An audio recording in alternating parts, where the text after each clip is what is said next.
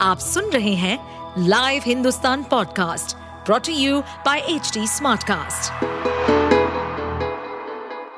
नमस्कार, ये रही आज की सबसे बड़ी खबरें। चाँद के आसपास अकेला नहीं चंद्रयान तीन, भारत का मान बढ़ा रहे हैं, ये दो और यान। चंद्रयान तीन चाँद पर कब उतरेगा? 14 जुलाई 2023 यानी लॉन्चिंग के दिन से ही हर देशवासी के मन में यह सवाल है। इसी बीच इंडियन स्पेस रिसर्च इसरो ने एक और उपलब्धि की जानकारी दे दी। बताया गया है कि चंद्रयान तीन का विक्रम लैंडर प्रोपल्शन मॉड्यूल से अलग हो गया है।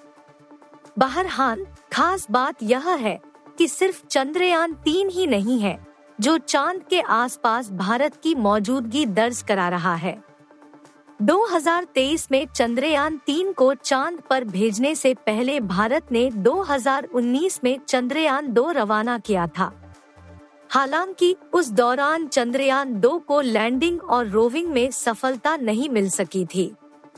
इनके अलावा चंद्रयान दो ऑर्बिटर भी चाँद के आसपास मौजूद है। अब इन तीन यानों की मदद से भारत लगातार अंतरिक्ष की ओर मजबूती के साथ अपने कदम बढ़ा रहा है। बीजेपी ने राजस्थान में बदला प्लान, वसुंधरा राजे के हाथ में नहीं दी कमान, सामूहिक नेतृत्व में जंग की तैयारी। राजस्थान में विधानसभा चुनाव के लिए भाजपा ने दो महत्वपूर्ण चुनावी समितियों में नए नेताओं को सामने लाकर साफ़ कर दिया कि पार्टी सामूहिक नेतृत्व में ही आगे बढ़ रही है। गुरुवार को घोषित चुनाव प्रबंधन समिति और घोषणा पत्र समिति में पूर्व मुख्यमंत्री वसुंधरा राजे का नाम शामिल नहीं है। रणनीति के तहत ही केंद्रीय मंत्री गजेंद्र सिंह शेखावत को भी इन समितियों में जगह नहीं दी गई। हालाँकि अभी चुनाव अभियान समिति की घोषणा बाकी है, जिस पर सबकी नज़रें रहेंगी। राजस्थान में इस साल के आखिर में विधानसभा चुनाव होने हैं। राज्य में भाजपा बीते दो दशकों से वसुंधरा राजे के नेतृत्व में ही चुनाव लड़ती रही है। और सरकार बनने पर मुख्यमंत्री भी वही बनी। मणिपुर हिंसा पर निंदा प्रस्ताव, नेहरू की तारीफ़, दिल्ली विधानसभा में कुछ ऐसे रहे अरविंद केजरीवाल के तेवर। दिल्ली विधानसभा में गुरुवार को मणिपुर हिंसा पर निंदा प्रस्ताव लाकर चर्चा की गई। मुख्यमंत्री अरविंद केजरीवाल ने कहा कि मणिपुर जल रहा है। अगर देश के लोग आपस में ऐसे ही लड़ते रहे तो भारत विश्वगुरु कैसे बनेगा?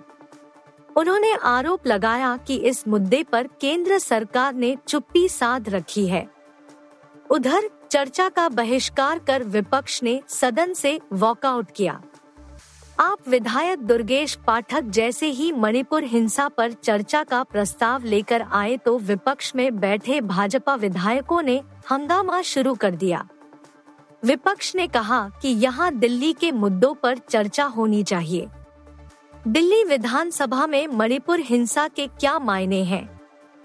इसे लेकर कुछ देर तक सदन में हंगामा हुआ, जिसके बाद भाजपा के पाँच विधायकों को सदन से बाहर निकाल दिया गया वर्ल्ड कप 2023 की रेस से बाहर हुआ ये भारतीय खिलाड़ी, इंग्लैंड की टीम के साथ साइन किया कॉन्ट्रैक्ट आगामी वर्ल्ड कप 2023 के लिए अभी भारतीय टीम का ऐलान नहीं हुआ है।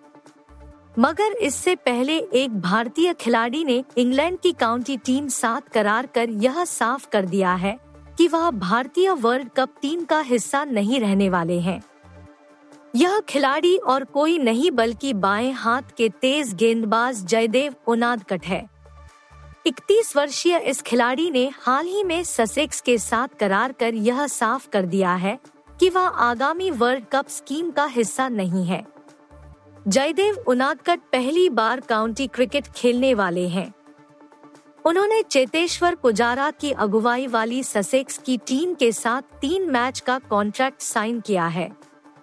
जयदेव उनादकट तीन सितंबर को अपना पहला मुकाबला डरहम के खिलाफ खेलेंगे।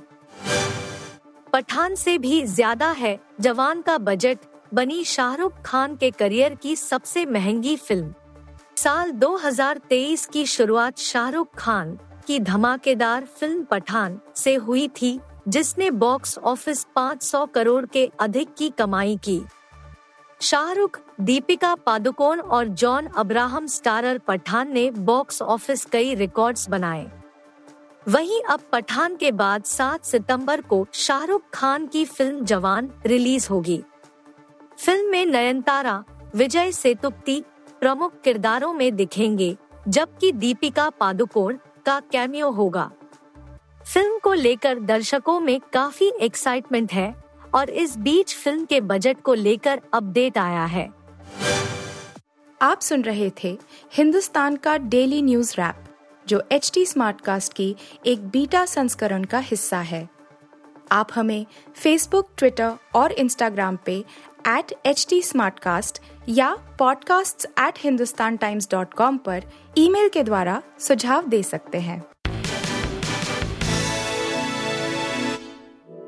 इस पॉडकास्ट पर अपडेटेड रहने के लिए हमें फॉलो करें एट एच हम सारे मेजर सोशल मीडिया प्लेटफॉर्म्स पर मौजूद हैं। और ऐसे पॉडकास्ट सुनने के लिए log on to W W W dot H D Smartcast dot com